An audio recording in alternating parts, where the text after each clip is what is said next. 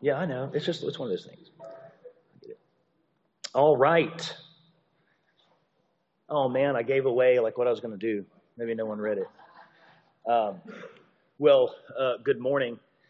Uh, it's good to be back with you. We've had as our, I guess what three, three weeks, four weeks now, given this past week of no Sunday school, and so we are stepping back into our series on baptism. And what I decided I was going to do is just to have it on the books, okay? Uh, for, actually, for a couple of reasons.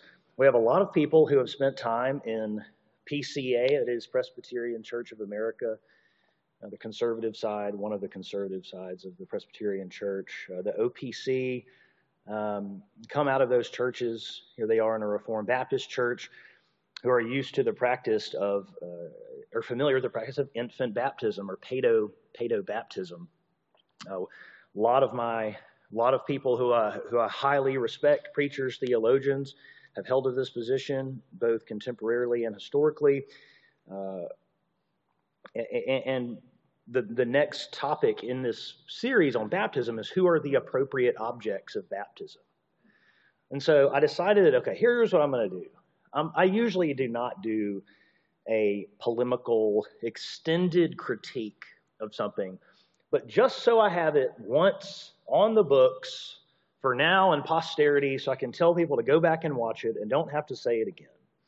What I'm going to do is I'm going to engage in a fairly comprehensive and thorough presentation of, uh, critique of, and then give an alternative to the Reformed Paedo Baptist understanding of baptism. Okay? So if you wondered why Presbyterians baptize infants, why we don't, what are the reasons? We'll strap in. That is, if that's what you were wanting this morning, you came in, you drove in saying, This is what I need, you are in great luck because that uh, is what we're going to be doing over the next couple of sessions together. So let me start in, in prayer. It's no, no small task to disagree with some of these men and women. Uh, but nevertheless, I do, and I do so confidently. But, so, but the, so the burden on me is to explain uh, why that's the case, isn't it? So let's pray, and then we'll get into it. God, we're thankful to be able to open the scriptures together. We're thankful to be able to study your word. We're thankful for a gospel that is both uh, that has promises both for us and our children and to all who are far off. We pray that uh, over the next a couple minutes here and over the next couple of weeks uh, that you would help us to understand these issues well and the contours of biblical history as it unfolds in the Bible. Pray that we would be humble and would listen well. We ask for help in Jesus' name. Amen. Okay.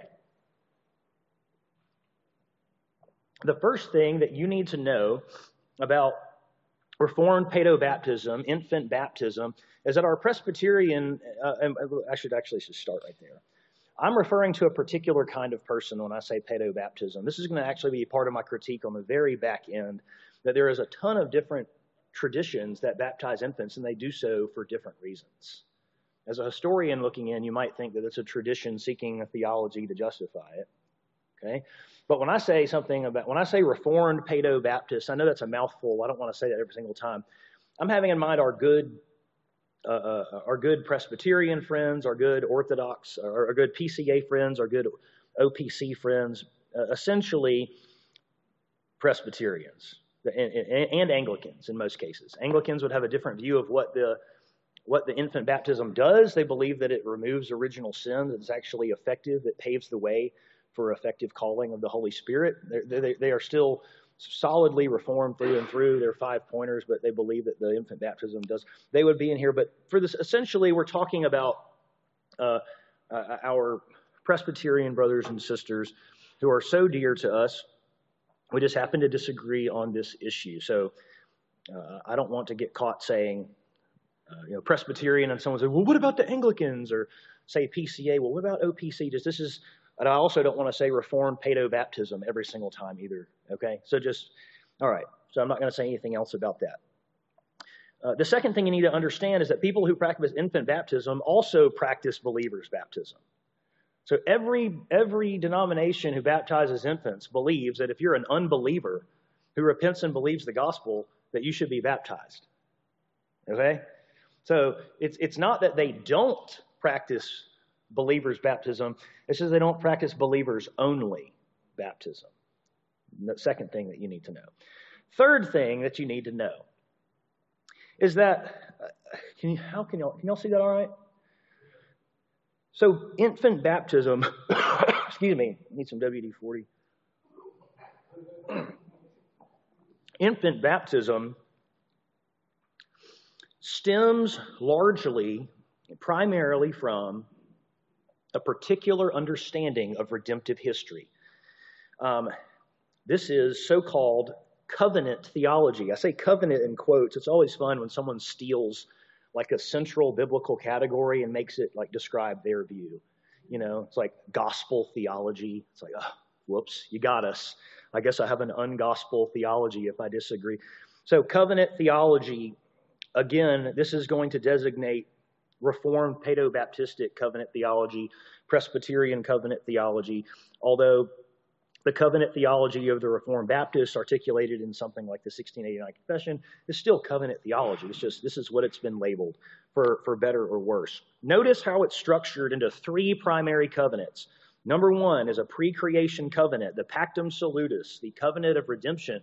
This is an agreement between the Father and the Son and the Holy Spirit to create and to redeem. This is kind of like the plan. This is where you circle up in the huddle and say, This is the play we're going to run. That's kind of a logical first step here. They weren't just doing these things on the fly.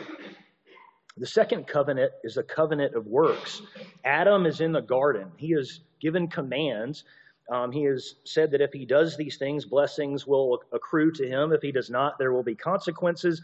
Sometimes this is called his probationary phase. He was created in a phase where he could have obeyed, but he was not yet glorified. He wasn't sin, uh, sin uh, excuse me, he wasn't sinful, uh, but he also was not perfect.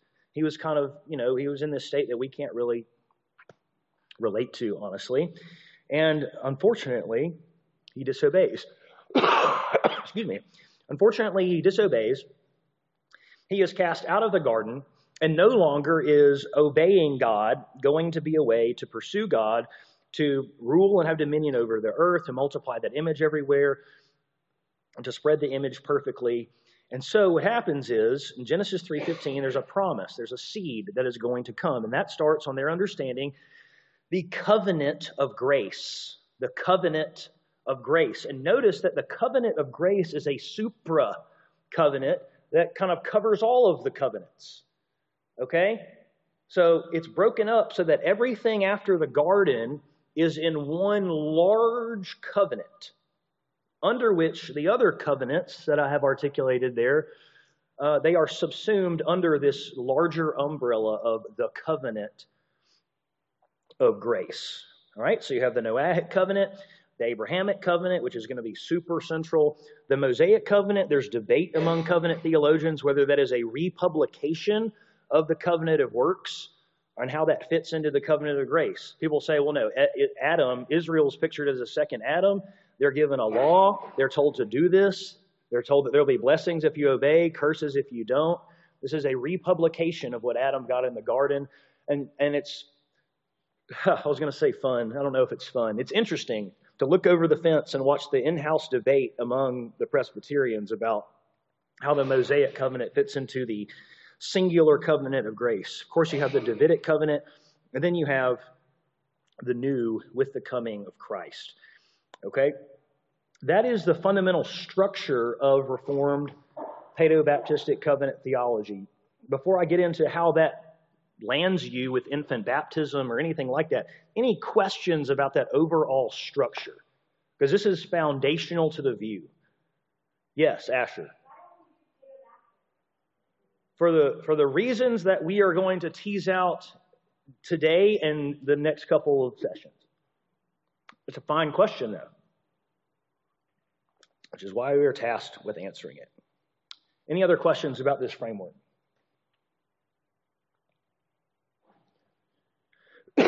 Excuse me. All right.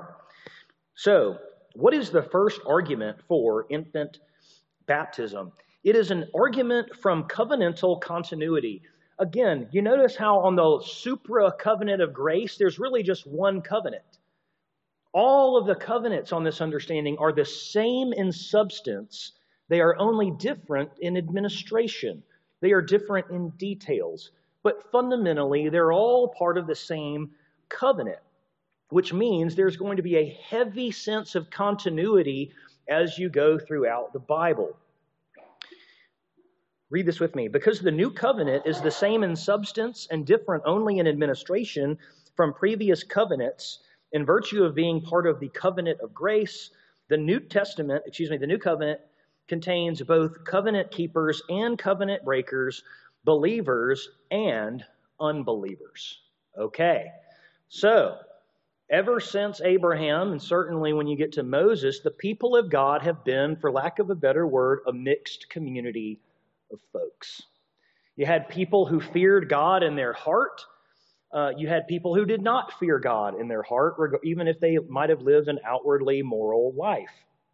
You had people who were covenant keepers, and you had people who were covenant breakers. Um, and, and so, if you assume a very strong understanding of continuity, that's exactly what you would expect in the new covenant. You see how that works? I mean, if you're assuming continuity under one covenant of grace, certainly you would assume that that is the same. If something is not explicitly overturned or modified in a succeeding covenant, we should simply assume continuity of the basis of the same God fulfilling the same promises to his people. Okay? That's the, that's the idea. Um, so, you, again, you could be someone who was faithless in Israel, but you still got delivered from the Egyptians and you still got the, uh, the, law revealed to you at Sinai, and you still crossed the Jordan, and you still went into the promised land, and provided the community as a whole was faithful, you were still delivered from the judges, even if you were over there in your little tent, in your little house, and you, you didn't have a, a heart that feared Yahweh, because this was a mixed group of people. And so the first argument here is that this is exactly what we would assume coming into the New Testament, into the New Covenant. Is that what we see on the pages of the New Testament? And so, what I'm going to do when I present these, I'm not always going to say, according to this view. I'm going to try to present it as if it's my view. I'm going to argue for it as forcefully as possible. Because if you're not prepared to look at the most forceful arguments for positions you disagree with, then you're not doing serious theology. So, let, us look at one passage that seems to suggest that this mixed nature of the covenant continues to abide in the new covenant, just like it did in the covenants before it. Hebrews chapter 6, 4 through 6. For a lot of people, particularly Baptists, this is known as a problem passage, in quotes, right, uh, for security of the believer, for perseverance of the saints, the idea that a believer can't lose their salvation, and all the debate among Baptists comes down to okay, is this talking about a believer or an unbeliever? What does it mean to fall away, etc. For some of you, this will sound like a very novel interpretation. This will sound like a very novel interpretation. But this is the move that our Presbyterian friends make, talking about people who should be more mature than they are.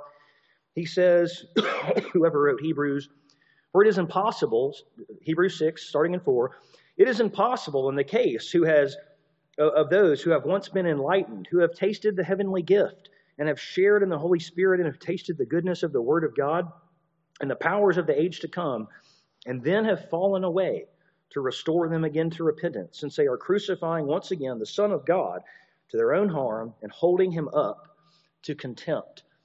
What is this? The Presbyterians have a totally different category for this. This is someone who is truly in the covenant but just wasn't a believer, and so they truly fell out of the covenant. This is someone who was in the new covenant. Look at all those blessings. These are covenantal blessings being described here. Someone who's in the covenant, but they don't have a regenerate heart. And so they fall away, not from salvation, because all of our Presbyterians are, you know, uh, uh, are reform. They don't fall away from salvation. No, no, no, no. What they fall out of is the covenant, demonstrating that the covenant contains a mixture of believers and unbelievers. Okay? One potential text showing that. Hebrews chapter 10. Turn over there with me. Let's look at this one together. Starting in verse 28, who again, whoever the author of Hebrews is, writes that anyone uh, chapter 10, verse 28 anyone who has set aside the law of Moses dies without mercy on the evidence of two or three witnesses. How much worse punishment do you think will be deserved by the one, listen, who has trampled underfoot the Son of God and profaned the blood of the covenant by which he was sanctified and has outraged the Spirit of grace? Here is someone who is set apart. They are covenantally included in a covenant, and yet they are not a believer. They're included in the new covenant, but they're not a believer, and so they will be a covenant breaker. They will be, he's describing someone who is a covenant breaker. We still have, this is exactly what we would expect a mixed community, believers and unbelievers, and the call of Christ is to be faithful to the covenant uh, that you uh, find yourself in, or, for example, are born into. Okay? So, the idea here gets traction moving forward about how you get to infant baptism from the Abrahamic genealogical principle. Turn with me, please, to Genesis chapter 17. This is absolutely foundational. It's really under uh, foundational for anyone's theology, biblical theology, but especially especially this particular argument. Okay. This is the famous passage with Abraham in the covenant of circumcision. Take a sip here. When Abram was 99 years old, the Lord appeared to Abram and said to him, I am God Almighty. Walk before me and be blameless, that I may make my covenant between me and you and may multiply you greatly. Then Abram fell on his face, and God said to him, Behold, my covenant is with you, and you shall uh, be the father of a multitude of nations. No longer shall your name be Abram, but your name shall be Abraham. For I have made you the father of a multitude of nations. I will make you exceedingly fruitful, and I will make you into nations, and kings shall come from you. And I will establish my covenant between me and you and, and you and your offspring after you throughout their generations for an everlasting covenant. So there's an everlasting covenant that includes you and your physical offspring. Okay? And I will give to you and to your offspring after you the land of your sojournings, all the land of Canaan for an everlasting possession, and I will be their God. And God said to Abraham, As for you, you shall keep my covenant, you and your offspring after you throughout generations, throughout their generations. This is my covenant which you shall keep between me and you and your offspring after you. Every male among you shall be circumcised. You shall be circumcised in the flesh of your foreskins, and it shall be a sign of the covenant between me and you. He who is eight days old shall be circumcised. Every male throughout your generations, whether born in your house or bought with your money, from any foreigner who is not of your offspring, both he who is born in your house and he who is bought with your money shall surely be circumcised. So shall my covenant be in your flesh, an everlasting covenant. Any uncircumcised male who is not circumcised in the flesh of his foreskin shall be cut off from his people. He has broken my covenant. So, this is the genealogical principle. This is the genealogical principle that over redemptive history, the promise has been to the people of God and to their children. To Abraham, it is he says to Abraham that you are going to circumcise your offspring. Your offspring are going to receive the sign of the covenant. Those who are born to you, those who are physically born to you, your physical children. And so uh, it's certainly when we get to the new covenant, and especially in light of the text that we just look at, why would we expect anything different? So you have physical children who are being born into the covenant, and that would be someone who is uh, someone who's part of the covenant who is a believer.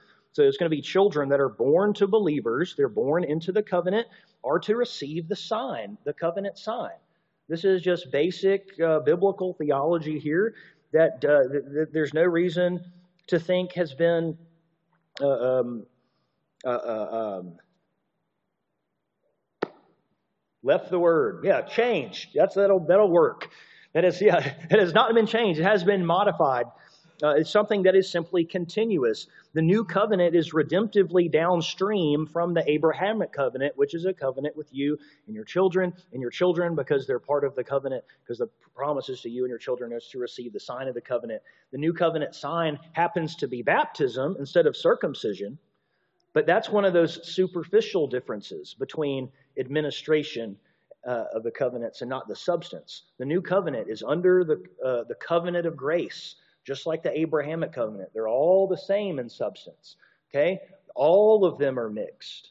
All of them are mixed. All of in all of them, the promise are to children as well. And so in the new covenant, physical children, infants get the covenant sign just like they did, just like they did in Israel. And if they and they they grow up and maybe they're not an unbeliever, well, remember the covenant's mixed though. Maybe they're someone who's cut off out of the new covenant. Maybe they're unfortunately a Hebrew six or a Hebrews 10, someone who profanes the blood of the covenant who sanctif- that sanctified them.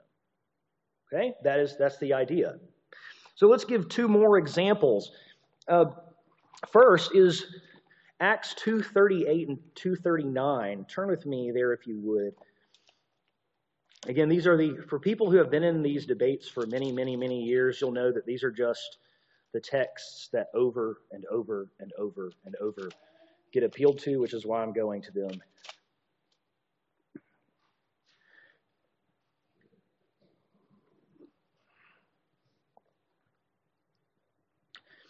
So notice that Peter, this is his sermon at Pentecost in chapter 2.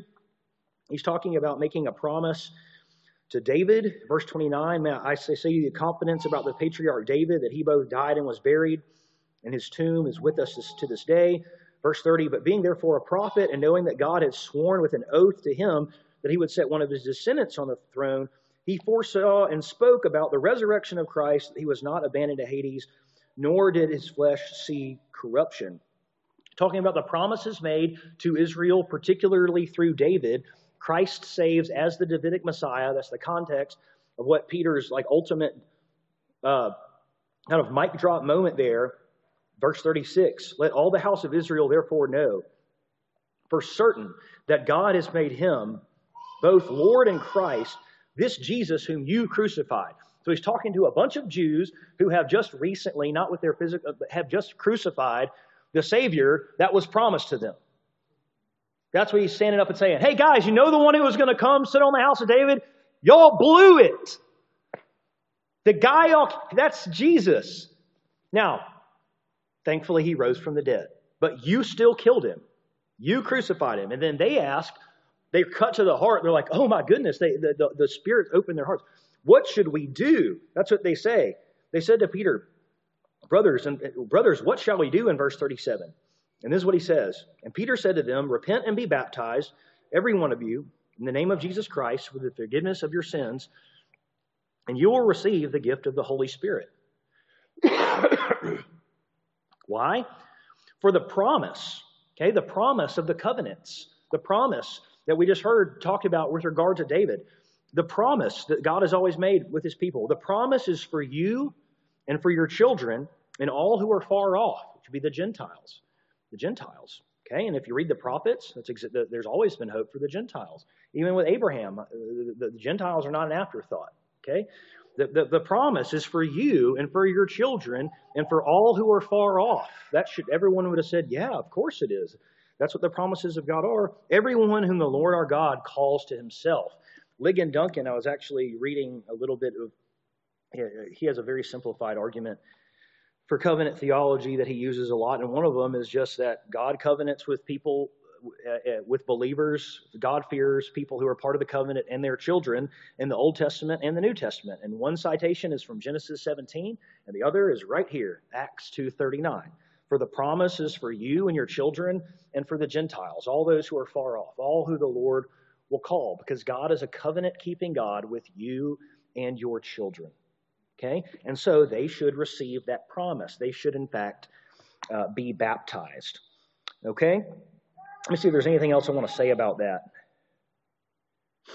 Any questions about uh, any questions about that so far in terms of understanding the view here? You getting a picture emerge of how someone could? Yes.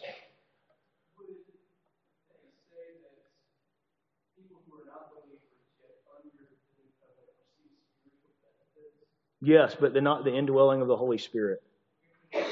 Just, just like, just like, they'll be covenantally set apart. Yeah, just like the person in Israel who was not faithful still got delivered out of Egypt, and still had the mediating presence of Yahweh in the camp. You know, they still had a, ton, a host of spiritual benefits. Hebrews six on their account, right? Without actually being saved. They're in the covenant. There are benefits to it. And that's why it's so awful if you profane Hebrews 10 29, the blood of the covenant by which you were sanctified. You are in the new covenant of Christ and you've fallen out of it. That's, that's, that's, the, that's the view. Okay. Any other questions about any of these arguments thus far, about understanding them? All right, let's look at he, uh, excuse me, Hebrews. 1 Corinthians chapter 7. 1 Corinthians chapter 7.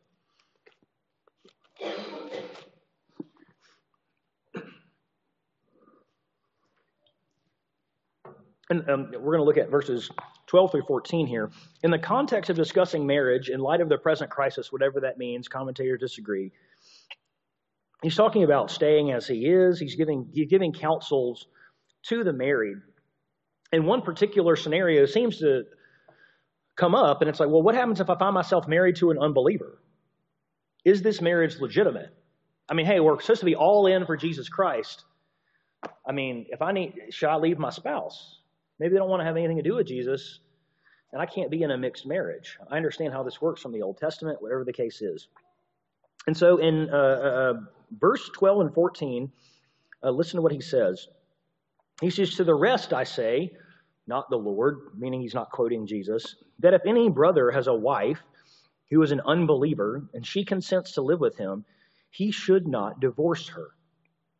The answer is no. Remain as you are, remain with him. If any woman has a husband who is an unbeliever and he consents to live with her, she should not divorce him. Remain as you are. It's legitimate. It's legitimate. For the unbelieving husband is made holy because of his wife, and the unbelieving wife is made holy because of her husband. Otherwise, your children would be unclean, but as it is, they are holy. Now, every everyone here admits that the kind of holiness is the set of partness is not meaning that someone that a wife makes somebody a Christian, right, or that may, even makes them necessarily a renews their heart. It's the sense of being legitimate before God. It's a sense of being uh, um, set apart as something that you can stamp with authenticity and a clear conscience before God. It is certainly not generally how the term is used. There's no doubt about that. But the context seems to make it almost certain here. But what's interesting is he says you have this principle, and one party uh, uh, sanctifies the other in the sense that it makes this thing legitimate. You shouldn't divorce. And there's, a, there's an effect that happens to your children. Otherwise, if this principle were not the case, your children would be unclean. That's Old Testament language. But, other, but as it is, they are holy. Your children are covenantally set apart. They're not defiled because they're a result of a mixed marriage, like back in Ezra, where you had children of mixed marriages, and they said, Oh no, we're going to have to put away our wives and put away our children. He's saying, No, they are. They are born into a covenant people. They are covenantally set apart as holy. It doesn't mean that they're Christians. It doesn't mean uh, that they all have a regenerate heart. They're all, uh, you know, walking with the Lord. It means that they are in the camp. It means that they are in the camp and they are legitimate. And therefore, it certainly would stand to reason that the camp, just as it's always been, continues to be mixed. It continues to be for believers and their children. And therefore, we should seek to give the covenant sign on the basis of the Abrahamic genealogical principle to children of believers when at least one of one parent here, at least one parent is a believer. Okay, because they are born into the new covenant, should receive that sign as a token of what they need to grow up into. They need to be called to the faithfulness that has been declared over them with this sign administered to them as an infant. So, because, so this is just one more example of this covenant, this kind of external covenantal nature. That the covenant has an, a true, a genuine external element and an internal element, and you can fall away from one, but not the other the new covenant is, in a word, mixed. Let's look at a couple more examples here. Moving on to the second argument. That was really all teasing out one argument from continuity. I'm just giving you examples of the continuity. So that just to summarize, on the covenant of grace, we should expect continuity with practice. It's the same God, the same promises. All of the covenants are the same in substance, they differ only in administration. The promise has always been to, uh, uh to the parents and their children within the covenant. And just like the promise to Abraham, uh, children were circumcised. And so, similarly, in the new covenant, it is true that the sign changes, but those who are born uh, to those in the new covenant also receive that sign, resulting in a mixed covenant where you could be a covenant keeper or a covenant breaker and profane the blood of the covenant. But it, you're still you still are genuinely in the new covenant, just like you were genuinely in the Abrahamic and Mosaic covenant when you crossed the Red Sea. Uh, if you didn't fear Yahweh, you are still nevertheless a part of that covenant, and you could legitimately, in the new covenant, fall away from the covenant, even though you were never a believer. Okay? Any questions about that? All right, let's talk about household baptisms. These are always fun. I'm only going to read two. There are four household baptisms, and when I critique, when I give my critique here, we're going to look at each one of them. When I give the presentation for right now, I'm just going to look at two. Turn with me to Acts chapter 16. Those are the 10 household baptisms. Uh, the 10, I was looking at 10. The four household baptisms here. Okay, let's just read two of them to give you an idea. Again, this is exactly what we would expect to see after generations and generations and generations of households receiving the covenant sign on the basis of a head of house.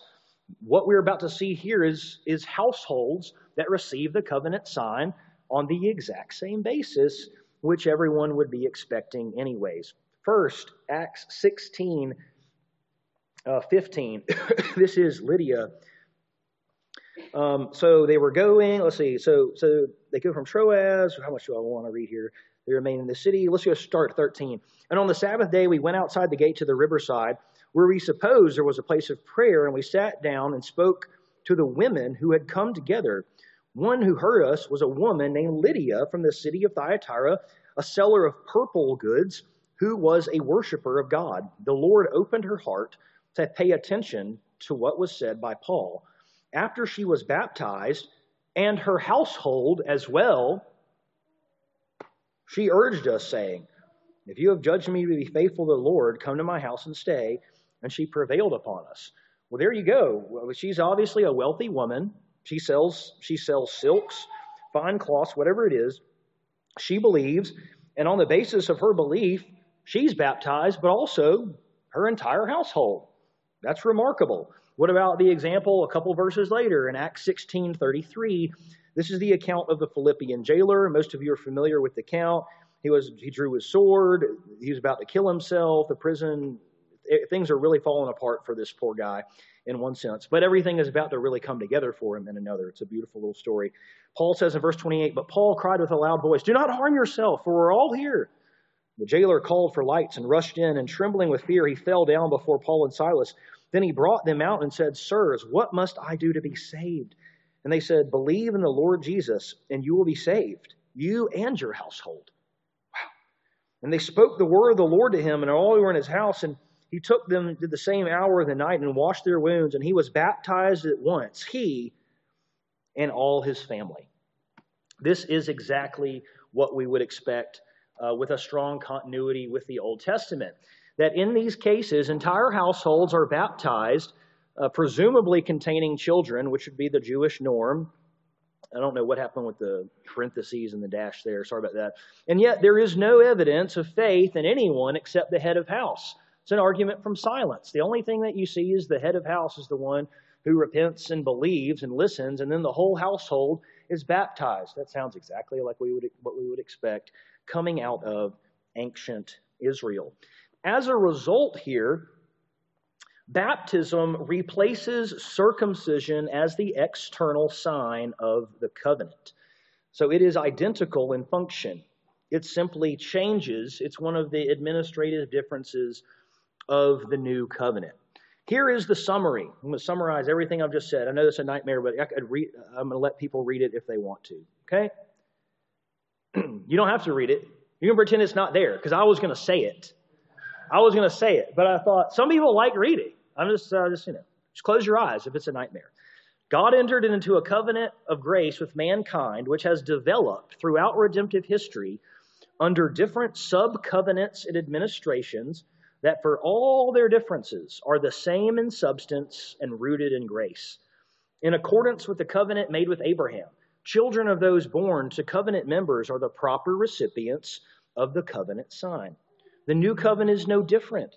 Children born to parents who are new covenant members, i.e., at least one is a Christian, are the proper recipients of the covenant sign, baptism. Not only is such a mixed and genealogical understanding of the covenants nowhere rejected in the New Testament like we would expect of such a dramatic move, but we see exactly what we would expect given a continuity that everyone would have assumed entire households receiving the covenant sign on the basis of the head of house repenting and believing, true covenant members who nevertheless fall out of and profane the covenant, and children who are holy because at least one of their believing parents sets them apart covenantally. Baptism, then, which replaces circumcision, function as a gracious blessing by confirming covenant membership on account of the promises while pointing recipients toward the need to repent toward and be faithful to Christ, their covenant mediator. Okay? That is a summary of Reformed Paedo-Baptistic covenant theology. The primary argument is from the framework and the overall structure of redemptive history, and then they zoom into some individual, a handful of individual proof texts within the New Testament, including household baptisms. Any questions uh, about that before I present the, a Baptistic alternative. And then in subsequent sessions, I'm going to critique everything that I've just said here about the about the, the Presbyterian account. But I want to try to give it the most robust presentation that I can, which is hard to do when you disagree with a view. But I've tried to give it the most persuasive foundation I, I can. Any any questions about? Yes. Uh, from their perspective, what is the significance of what the, the so the two the sign of the new covenant you're saying is, is identical to, to the old, but yeah. he wouldn't say so. In terms of Oh, oh, are you talking about oh, oh, oh uh, just a woman in general? Yeah. So, so what they would say is it signifies the same thing, but who receives it gets expanded. Now, you might say, that's a good question. I mean, you might say that that's a little too clean of a way to put it. Uh, uh, I think there's something there. There might be something there. But I mean, you make a good point that, you know, for all the continuity in the Old Testament, it wasn't everyone descended from Abraham, was it? It was men. Well, in the New Covenant, it's like men and women get the sign. Well, that's not continuity, that's discontinuity. Why does, why does it say, again, so I mean, I've tried to present it winsomely and, and gloss over some things in my presentation, but you notice Acts 2.39 says your promise is for you and your children, not for you and your, your male children. That would be, that's continuity. Yes?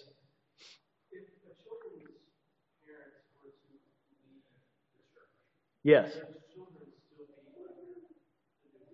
Yes. Yes. The question was if a parent's if, if a children's parents were to leave the church, would they still be part of the covenant? Yes, they were baptized into it. They received the sign.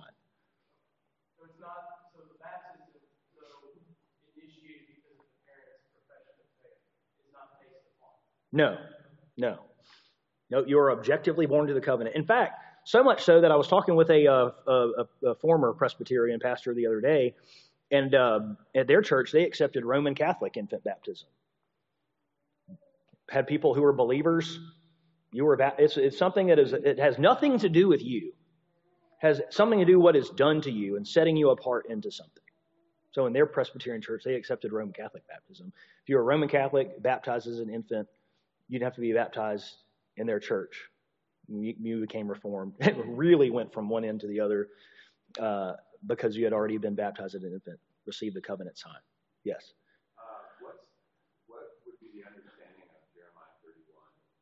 Whoa, whoa, whoa. Timeout.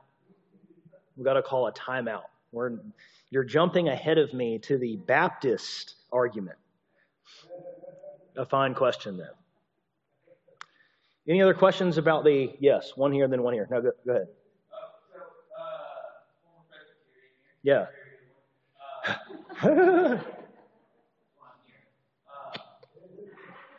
the best ones always show up here, man.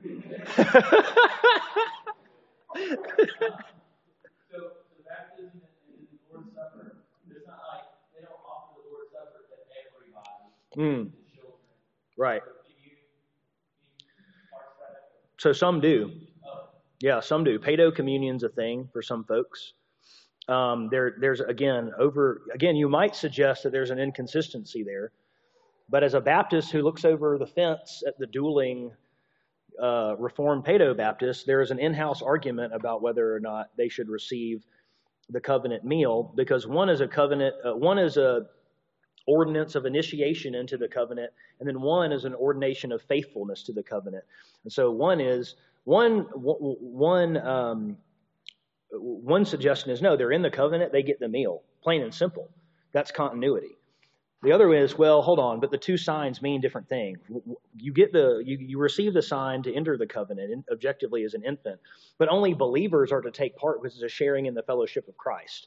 And so um, there's an in, there's an intramural debate among our Reformed Presbyterian brothers and sisters about whether or not infants, whether or not paedo communion should be a thing or not.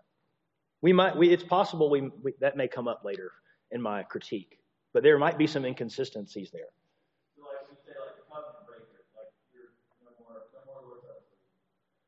If you're a covenant. Or, or like you would know, maybe covenant breaker deacon, covenant breaker elder. Now, covenant breaker would be someone who's in the covenant, but who is an unbeliever, who at the end of the day is an unbeliever, yeah, who's not faithful. So it could be an elder or deacon, uh, uh, um, you know, uh, uh, you know, might, might be unlikely, but certainly, certainly could be. Any other? Yeah, then word. Sorry. Yes. You can be, you can come into the covenant from outside. Yeah. You can leave the covenant. What's the benefit of the covenant? The, so, so we are almost at time here. we're, we're almost at time. Um, so the, the benefit of the covenant is the Hebrews is in Hebrews six. Okay, the benefit of the covenant is that you are to be to be part of the covenant people of God is to regularly be hearing the word of God. Is to be people who are who are encouraging you to repent and believe the gospel, who are rebuking you for a wayward life. You're seeing the Holy Spirit work. You're seeing the lives transformed. Um, depending on the situation, you're partaking in a covenant meal, tangible reminders of what Christ did on, for your behalf. You're getting every single benefit you can possibly imagine, and then saying, "No, I'm done." That's the benefit. Okay. All right, we got 15 seconds. Any any final question? All right, when we come back, what we'll do is we will look at the Baptistic alternative. I'm going to present the Baptist case, and then I'm going to go back and systematically pick apart uh, everything I talked about today. Um, and so I hope that I hope you, my number one goal is that I was clear and then I hopefully presented it forcefully enough so he at least felt the weight of it. Because what I would hate is to walk away and think, oh, what kind of silly person would believe this? There's a lot of people who know the Bible way better than I do, and way better than you do, and have walked with the Lord far longer than me and far longer than you, who, who hold to covenant theology. Some of my favorite pastors, some of my favorite theologians, past and present, hold to it. So I'm trying to present it as a serious so you feel the weight of it, even if it's not ultimately persuasive. I want you to feel why someone who took the Bible very seriously could come to that conclusion, even if you disagree. We'll pick right back up here next time, Lord willing. Uh, let me pray. God, thank you for being with us in the last few moments. Pray that this is not just a futile exercise, but this would help us understand the shape of redemption better, our role in it. Ultimately, that it would help us make more of Jesus and uh, help uh, invigorate our understanding of the church, its importance, and uh, the nature of the promises we have. Be with us in our next hour, we ask in Jesus' name. Amen. All right, thank you.